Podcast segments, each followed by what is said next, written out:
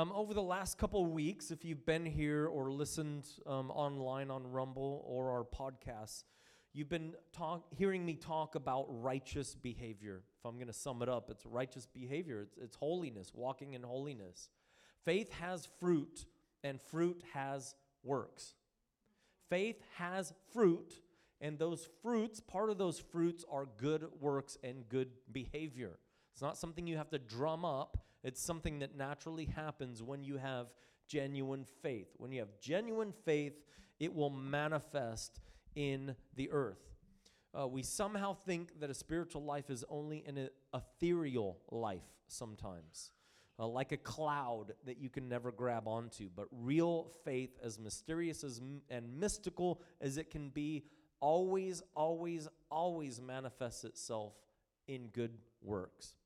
The fruit of faith is very, very practical, very, very earthy. It can be measured and it can be observed.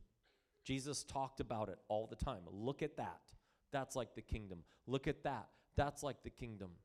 He could look at people's givings. He could look at people's marriages. He could look at people's family life. He could tell a lot. You can tell a lot about people by the fruit of their life. You can tell what their inner world looks like by their outer world. Uh, that's just the way it works. It's very practical. That's how you know what real faith is and what real faith isn't. That's what James says. That's what John says. The Apostle John says, this is a way you can tell if your faith is genuine and if someone else has genuine faith. They will have good fruit and good works in their life. They will obey Jesus. If they don't obey Jesus, it doesn't matter how much they say, I love him, they're lying. At least lying to themselves. They don't. So we've been talking about this, but one of the problems with this type of message that I've been preaching is that it is really easy for the devil to turn it into self-condemnation and actually a works-based salvation. I must do more, I must try harder, I must be better. That's how we interpret it. So why do we struggle? I want to speak into that a little bit. I was told early in my Christian life that I have two natures. And a righteous nature and a sinful nature. And it's like a white dog and a black dog. How many of you have heard the white dog, black dog thing? Some of you may even be guilty of preaching it like me. We have a white dog and we have a black dog. A good dog and a bad dog. We have a good nature and we have a sinful nature. And whichever dog you feed, that's the one that grows. Sounds great. Only problem with it is it's completely unbiblical. We had baptisms last week, and that water symbolized the earth, and when people went down into the water, it's symbolizing them going under the earth and going to death. We didn't dunk people to get them wet, uh, you know, to say that they know how to feed their white dog and feed their black dog. We didn't get them wet so that they would know how to feed their white dog or their black dog. We got them wet because they got buried. They died. We killed that black dog. That black dog is dead, and it's not going to raise from the dead. We buried them as a testimony that they are dead to themselves and dead to their old nature. We killed that black dog. They decided, we agreed, God agreed that that black dog needed to be put down forever. And that is what happened. The black dog didn't raise from the dead the next day. But, Stacy, I did mess up. I did sin this week. That black dog did not raise itself from the dead. That's not the problem. It's not because we have two warring natures. It's because that black dog barked so much when you were alive, even when it was gone, you could still hear it. How many of you have ever been around a really annoying noise, like a car alarm? The, the neighbor's gone, and their alarm's just going beep, beep, beep, beep, and it's going for hours. And even when it shuts off, somehow your brain still hears beep, beep, beep. You, I mean, you can still hear it. Or you go to a concert, and it's just boom, boom, boom, boom, boom. And then you leave the concert. What are you hearing when you're trying to go to sleep? Boom, boom, boom, boom, boom. You're hearing it. We hear the residue of that dead thing. And this is what the Bible describes as an unrenewed mind. Our old man is dead. Our sinful nature is dead. Our problem is we have an unrenewed mind. Our brains did not die. When we gave ourselves to Jesus Christ, our brain didn't shrivel up and die, and God opened up our head and gave us a brand new brain. That didn't happen.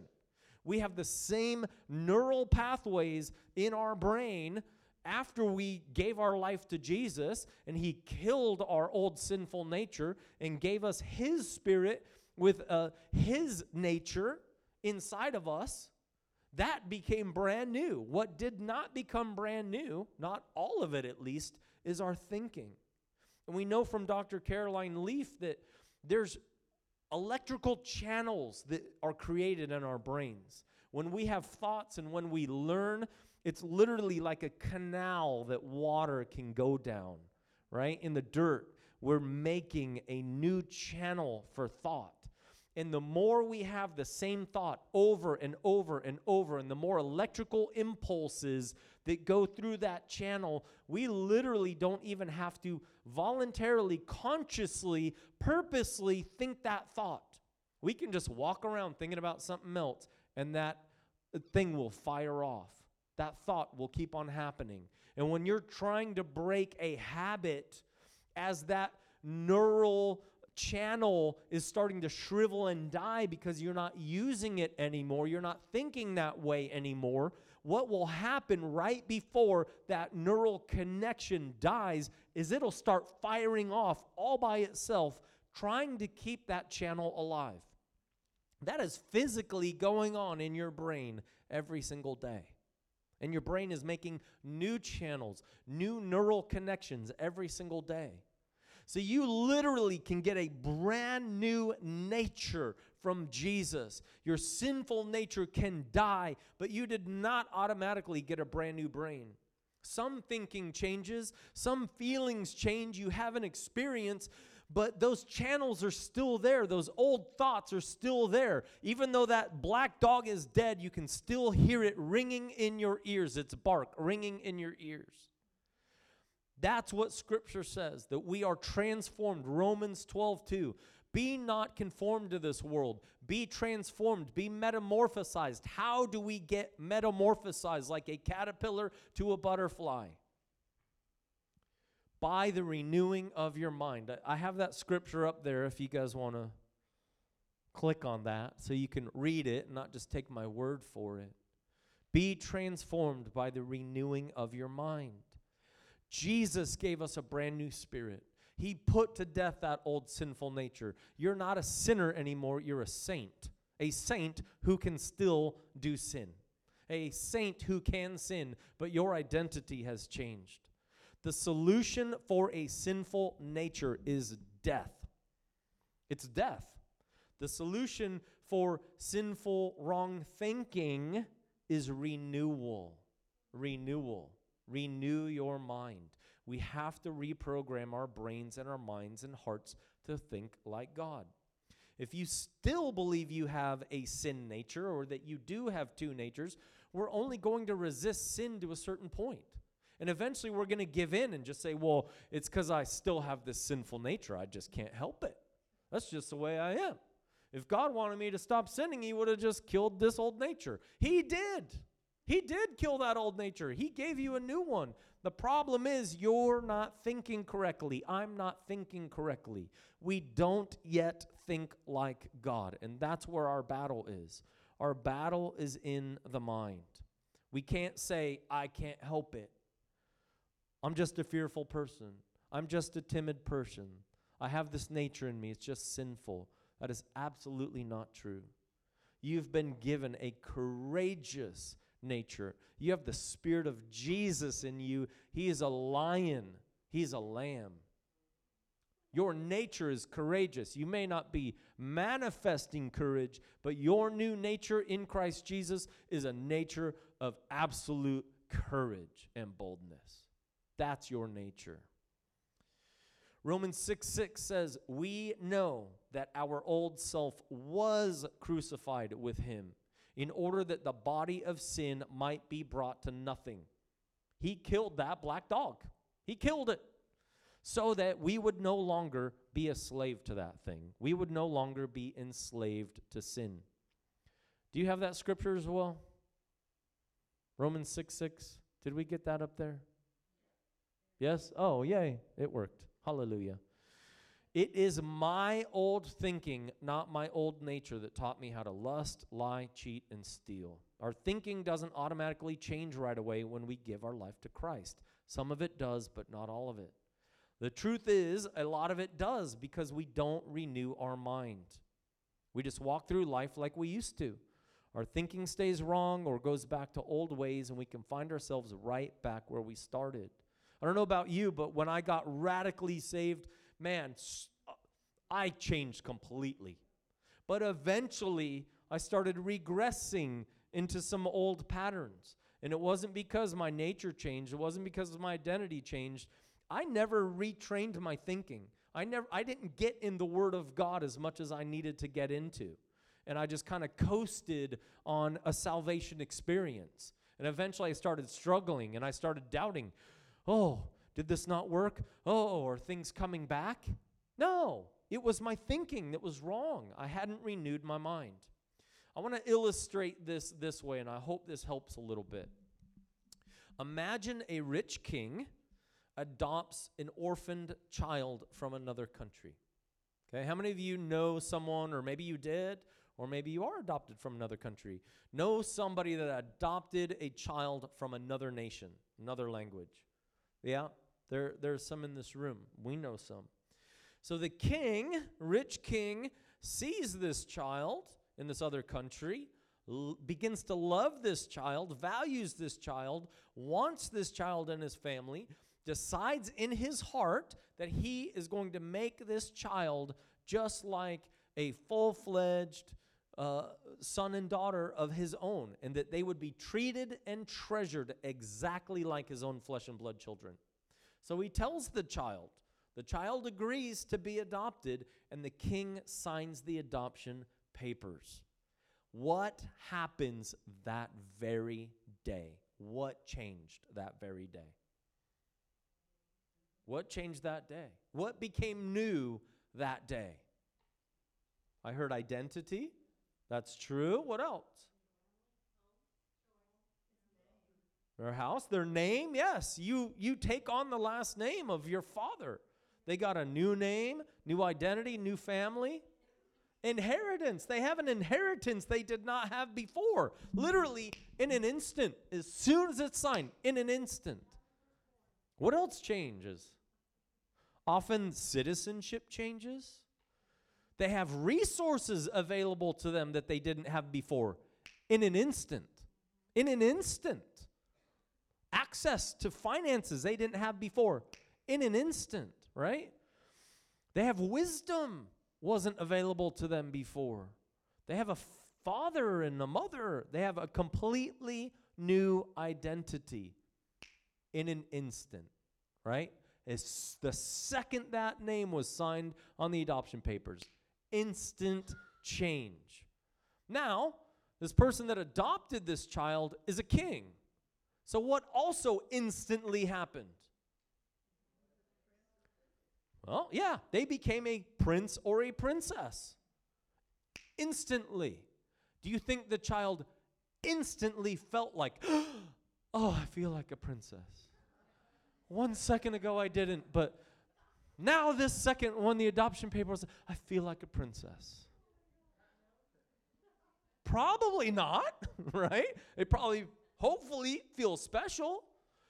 If they're a princess or a prince, what else do they have?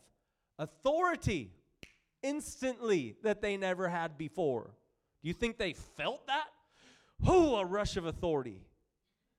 Probably not, but did they have it? Yes, as much as they're ever going to have? Yes. Why? Because where does the authority come from? From their father. Instantly, as much authority as they're ever going to get. What didn't change? Mindset. They could wake up the next morning feeling exactly the same way they used to. Abandoned, not good enough. They're in a new house. They're not understanding and walking in the authority that they instantly got. They may not be taking on the identity of prince or princess that they instantly got. So what's the problem? They have two natures now, an orphan nature and a sonsh- sonship nature, a prince nature and a pauper nature? No, they're thinking. Their identity is brand new. They have become a new creature instantly. Thoughts and feelings, though, those have to change. That adopted child needs their mind to be renewed in a new way of thinking about themselves, their position, their value, their world, what has been instantly and freely given to them that they did not earn. They have to learn to walk in their new identity now. This is exactly what has happened to every single one of us. Every single one of us.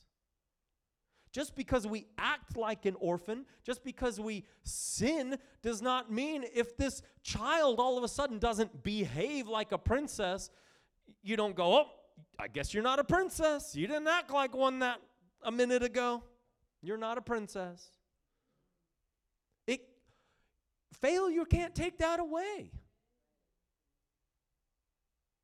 Wrong behavior, unprincess-like behavior cannot take that identity away. All that needs to happen is their mom or dad or brother or sister, somebody remind them, hey, you are a princess. Princesses don't act and think that way. You're a princess. You're not thinking right. And that's why we need each other. This is why we need the Word of God to remind us who we are, what has been given to us. Our mind and our hearts, our feelings, they need to be made new. Not, it doesn't just happen automatically, all of it. It usually doesn't. Some of it does, not all of it. The older the orphan is, I've found from experience, the harder it is for their mindset to change. Why is that? Because people treated them and spoke certain identities and certain values to them for months and years and years. And even though when those adoption papers are signed, boom, they're a prince. Boom, they're a princess. They have authority. They have a family. They have a father. They're loved. They're valued. Everything in an instant. But their feelings and hearts may not change. They still hear words from years ago. They have memories from years ago that's saying, you're not a princess. You're a nothing. You're not holy and righteous. You're a sinner. Look at you. Look at your failures.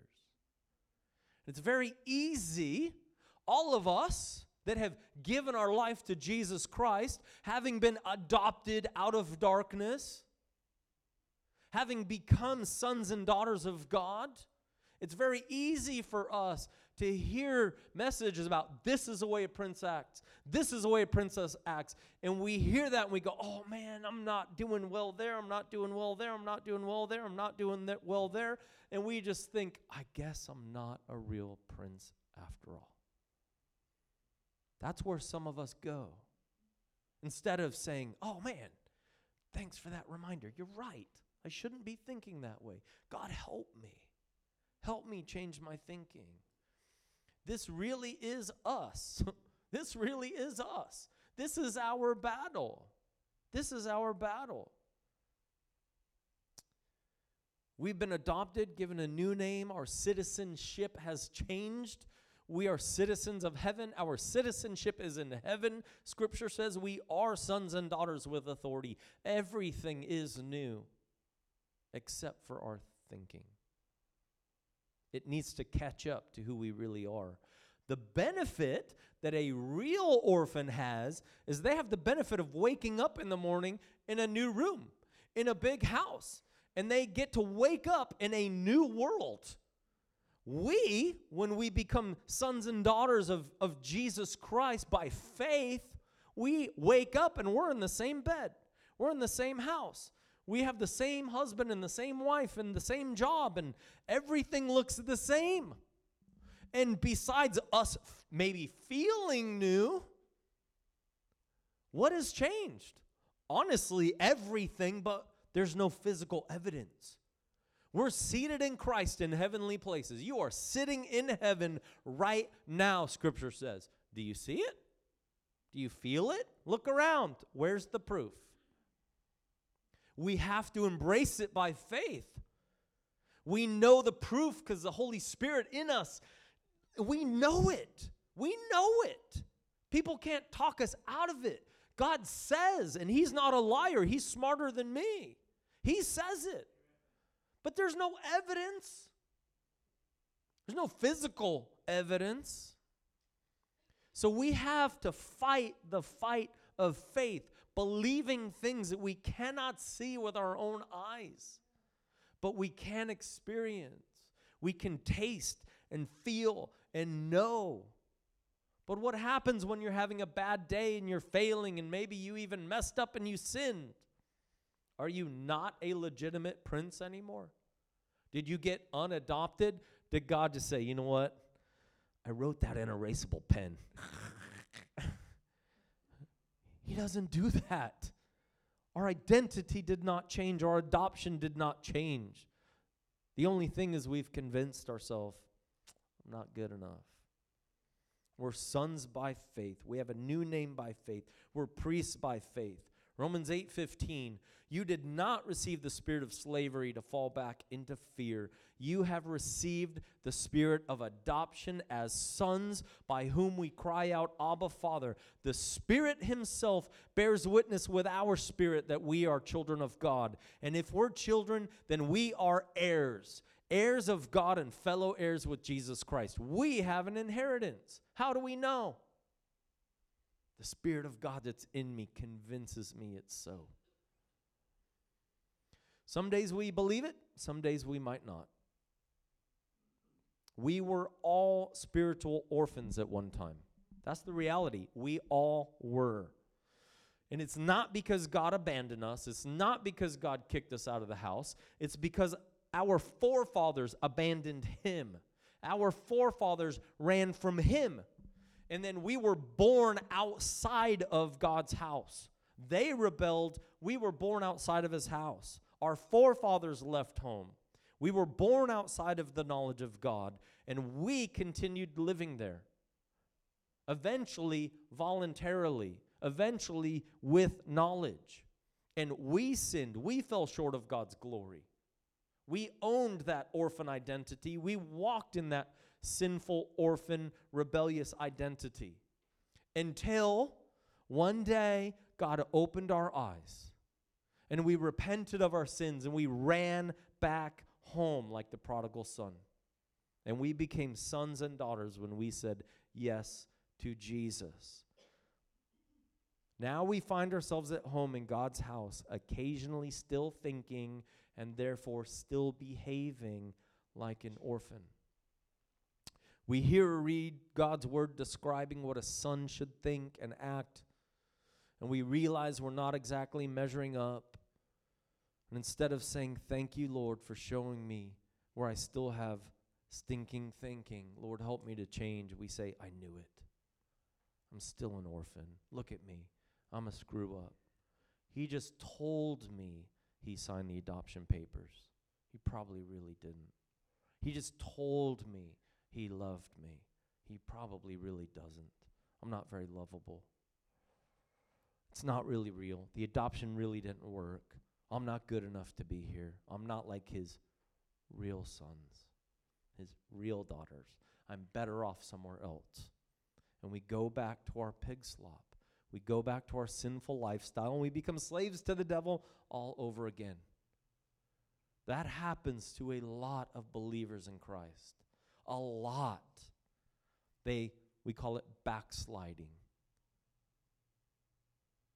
But really, what happened is they forgot who they were. They forgot they were legitimate sons, and they did not renew their thinking. We've all been there to some extent or another. At least I have. Maybe I'm the only guilty one. It's not because it wasn't real. It's not because it really didn't happen. It did happen. It is true. We are adopted. We are princes and princesses. It's just because our thinking is wrong. You hear a message and, and sonship thinking and orphan thinking are very different. And hearing something, we will interpret it very different. Sons work from approval. They know they're approved by God. They can feel it. They're, they know it. God does love me. So when we do good works, it's out of approval. It's out of being loved. Orphans work for approval. We fail and we think, oh man, if I fail too much, he might unadopt me. If I fail too much, everyone will know I don't belong in this house. I'm not a real part of this family. So we work harder. Why? Because we don't feel approved. We work harder to gain approval so that we're not disapproved. It's a completely opposite motivation for actions. Completely opposite. Working from approval instead of for approval. Working from being loved instead of working to get loved. Working to earn love. Working to be loved. Working from a place of identity, not to gain identity. There's a lot of people that go into ministry to gain identity.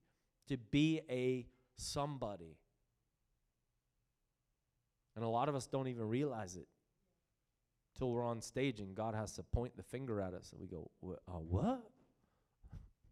I'm doing what? He has to rip it out of our hands. That's often why God will promise you something, give it to you, and then say, give it back. God promised Abraham a son. And then said, here you go, Abraham. Now give him back to me. Kill him. Why is God such a big meanie? He's not a big meanie. Abraham needed to know. God needed to know. How much of my identity am I getting from this thing God promised me? And as soon as you get no identity from a destiny, God can give it to you. He can trust you with it.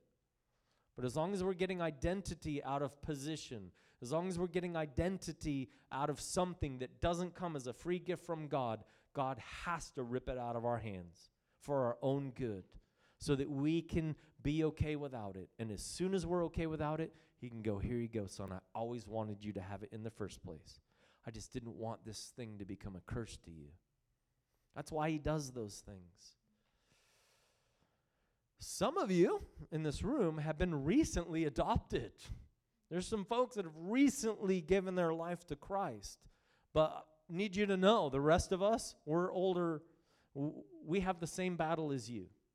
Some of us have just gone longer through the renewing our minds process. We believe it a lot stronger than you do. But some of you, this is going to be your battle. If something hasn't changed in your life, if you're still struggling with sin, it's not because Jesus didn't work. It's not because it didn't work. It's not because you have two natures. You are holy and righteous in Jesus Christ. You become the righteousness of Jesus Christ. Your only problem is you're not thinking correctly. And we have to change our thinking. How do we do that? Sowing the Word of God into our hearts.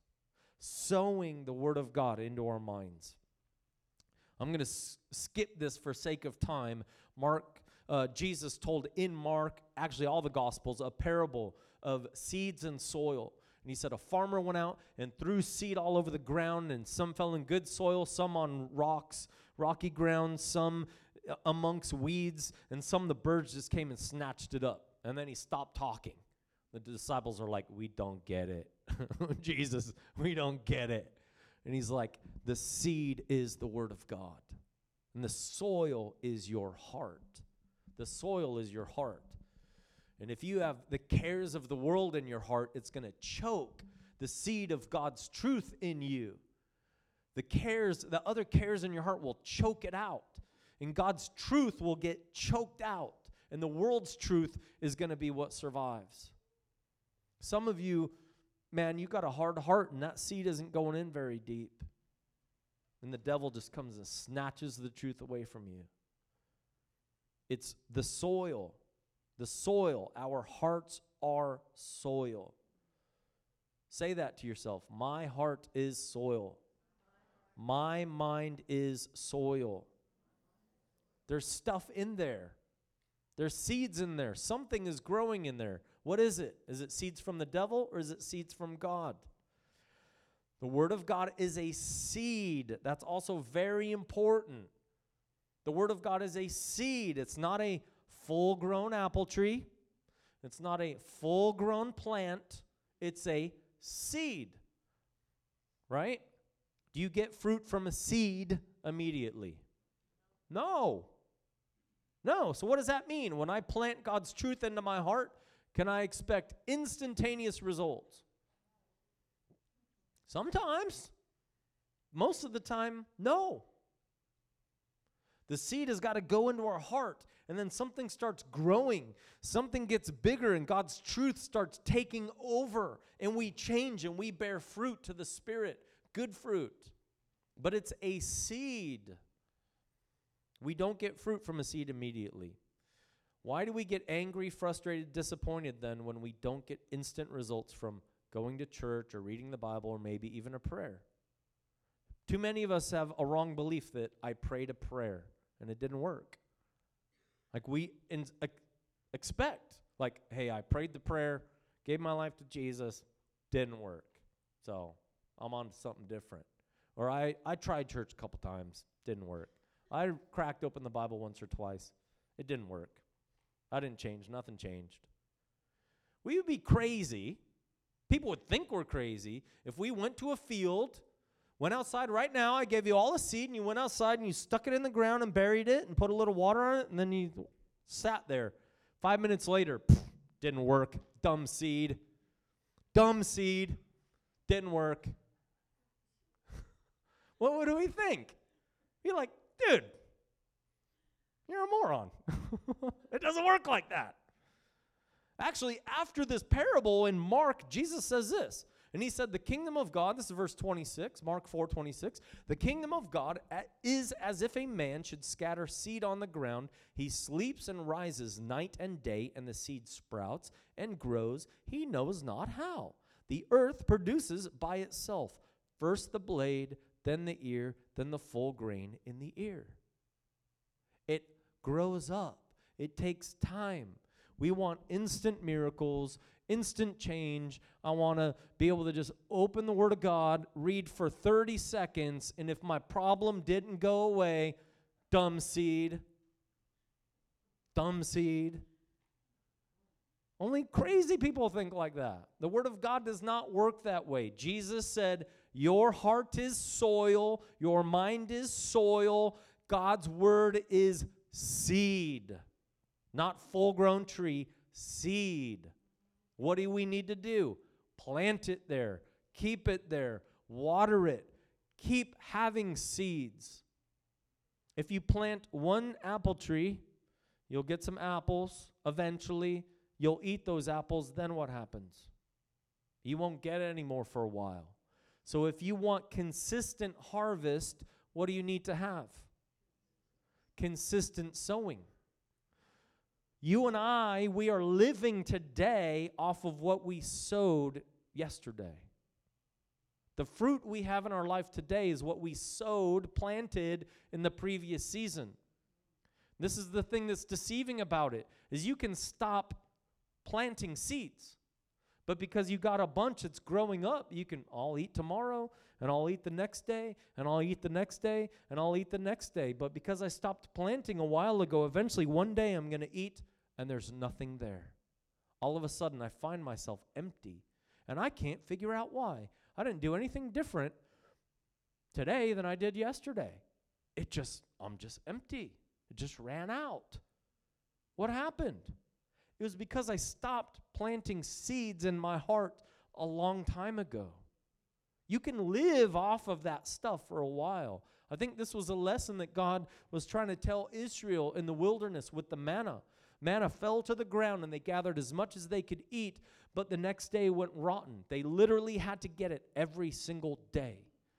I think he was trying to teach Israel, you need to get the word of God every day. Jesus said, I am the manna who came, who comes down from heaven. Scripture says he is the word of God. Jesus is manna.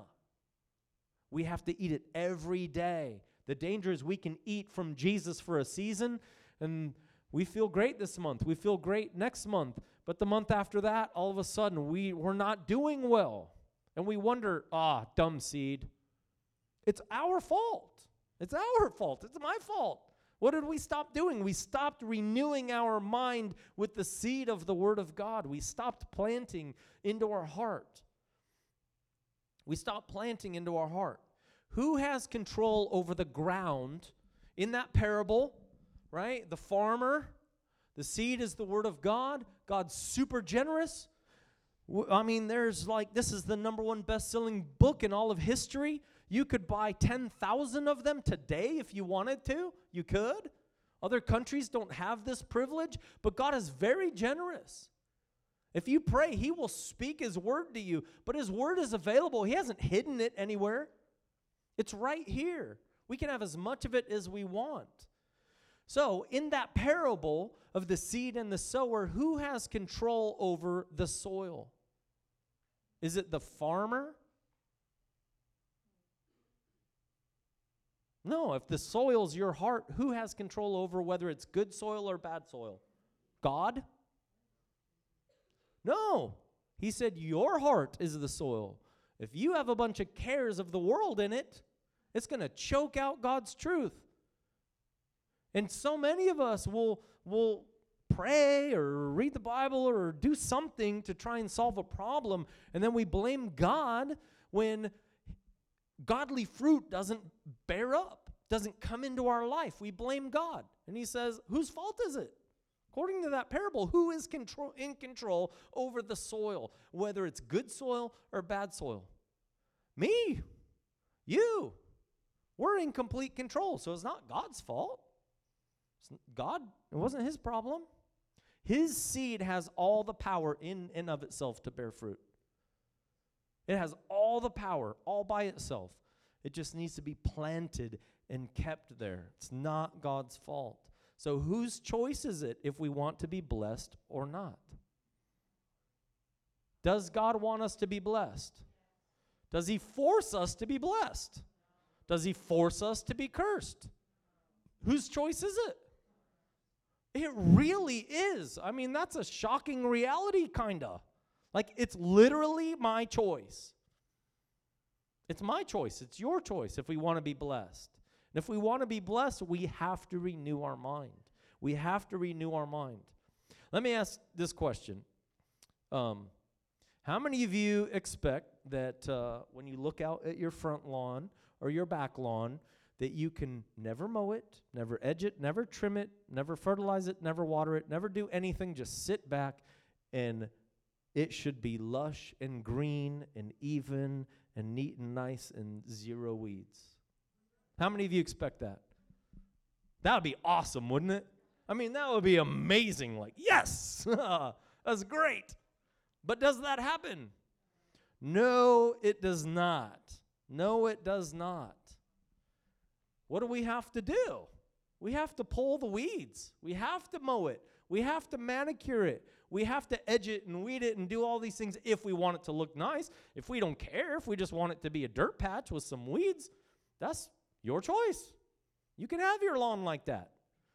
But if our hearts are soil and our heart is a lawn, if we want nice, green, lush, beautiful life, can we sit back and just not do anything?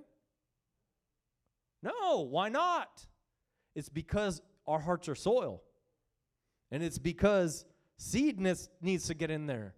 And guess what? The devil's seeds definitely get in there. The world's seeds definitely get in there. Weeds will get in there, whether you like it or not. That's just the way it is. None of us are shocked or surprised by the lawn analogy.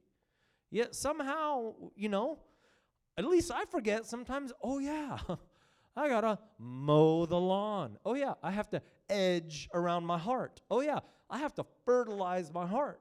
Oh, yeah, I have to water my heart. I need to put some seed in my heart. And if I don't, guess what happens? No beauty. No beauty. Whose fault is that? Mine and mine alone. It's not God. It's not that it didn't work. It works. Jesus works. We need to put him in our heart. We need to sow these things into our life, into our mind. We can't say, I mowed the lawn once.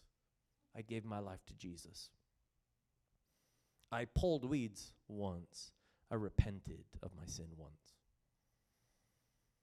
We can't expect that we're going to have a beautiful lawn that way. It doesn't happen. We have to get the Word of God in us. We have to get the Word of God in us. No matter how mature you are in this room, I can say this safely. I know it's true. I can say it about myself. It's true of me.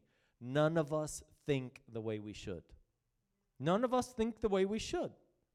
And proof of that, none of us think exactly the way Jesus thought. If we did, we would be consistently walking on water, speaking to storms, and they would obey.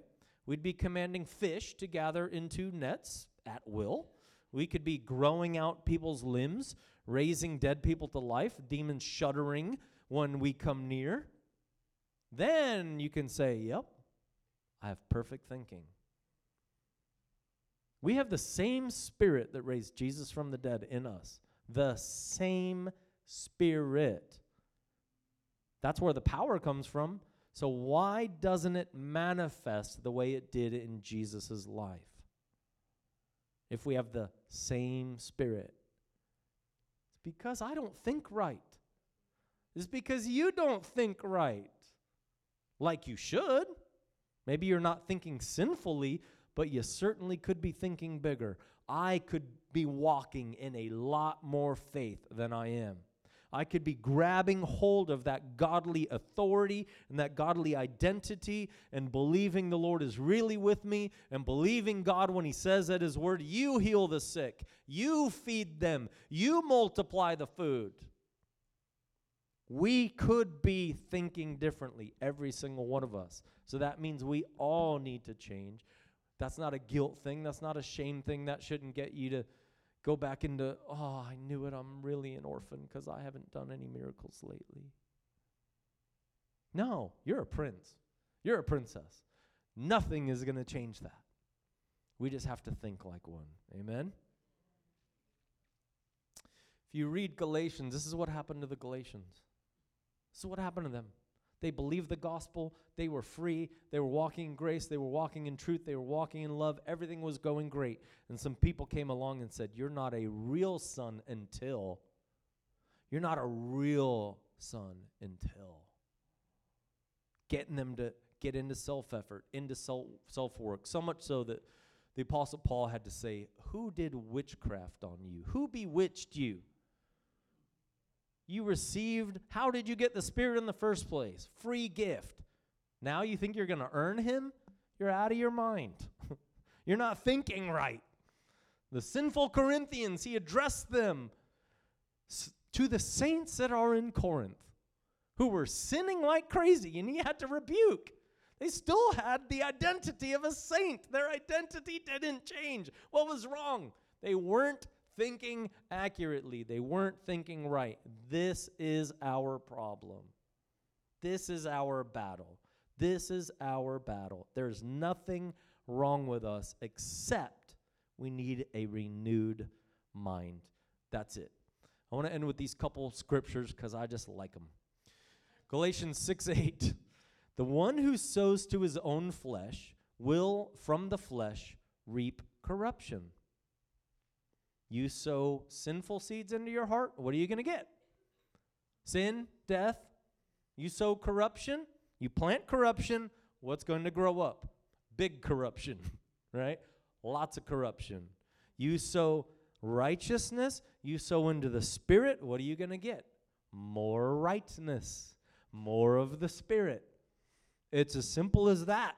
This is Paul talking to the Galatians, you know, who got back into works and got back into striving and straining. This is what Paul, it's as simple as this, Galatians.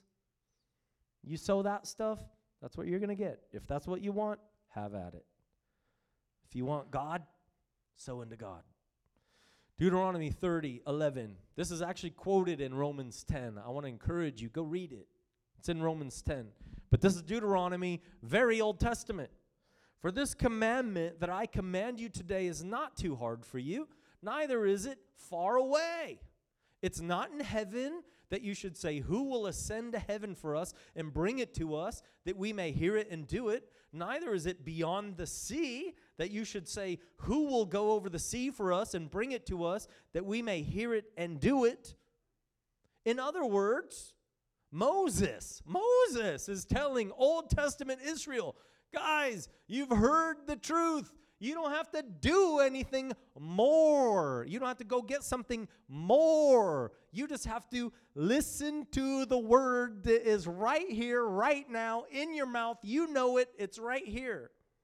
But the word is very near you. It is in your mouth and in your heart so that you can do it. See, I have set before you today life and good, death and evil. If you obey the commandments of the Lord your God that I command you today, by loving the Lord your God, by walking in his ways, by keeping his commandments and his statutes, I think I left that one off, uh, then you shall live and multiply, and the Lord your God will bless you in the land that you're entering to take possession of it.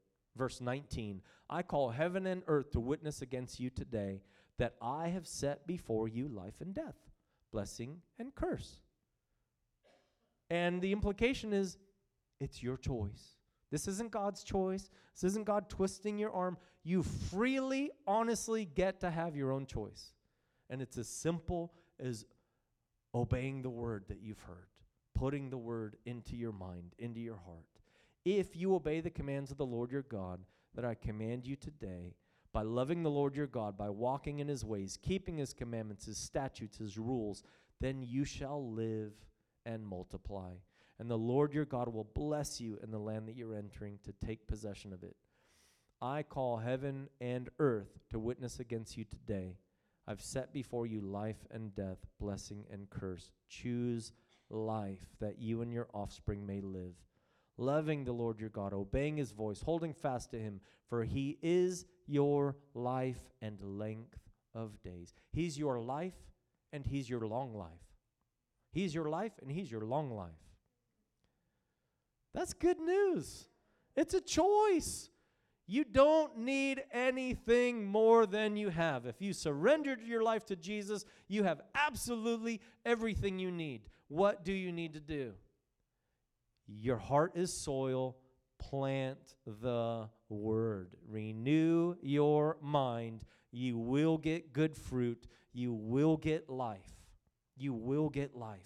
Keep sowing it and sowing it and sowing it, and you'll keep reaping and reaping and reaping life and abundance, health to your bones. Amen? Amen. The alternative is do nothing, and the lawn of your heart will be a desert. Those are the choices before us today. That's it. Let's stand up. I just want to offer anybody um, the opportunity to come up. If you need prayer for healing, if you're still not one hundred percent healed after we prayed for you, please come up. We just want to war over you. We want to agree with you. If you want prayer for anything, um, just we want to give you the opportunity to do that. Most of all, I wanted to give this call during worship. We sang, God rid us of this modern, superficial Christianity. There is power in the name of Jesus. There is power in the name of Jesus. But not, there is no power in the half name of Jesus. He's not a sandwich that you can just take half and that's good enough. You're hurtling to your death out of an airplane. You do not want a half a parachute will not work. You're going to splat and die. It's all in. Jesus only works when you die. He only works when you die and when you're all in. When you are all in for Jesus Christ, he works. It works. Your life will be changed. This half in, half out, wishy-washy, modern-day American Christianity, it doesn't work. So if that has been you, come to the front. Make that change. Make that change. Go all in. All in works. All in works. Amen? Amen. All right, Father, thank you for your word. Thank you for your truth. Lord, help these things to just stick. Help these things to stick. You're not the God of condemnation. You're the God of freedom. You're the God of freedom. You have set us free, and you want us to even be more free. Help us to sow truth into our hearts, Lord. We want to have beautiful hearts. We want to have hearts that manifest your kingdom and your power through them. Help us with that. We confess in our weakness, Lord Jesus, we need your help to sow your word and your truth into our hearts. We take responsibility for the blessings and the curses in your name, Jesus. Amen. I bless you guys.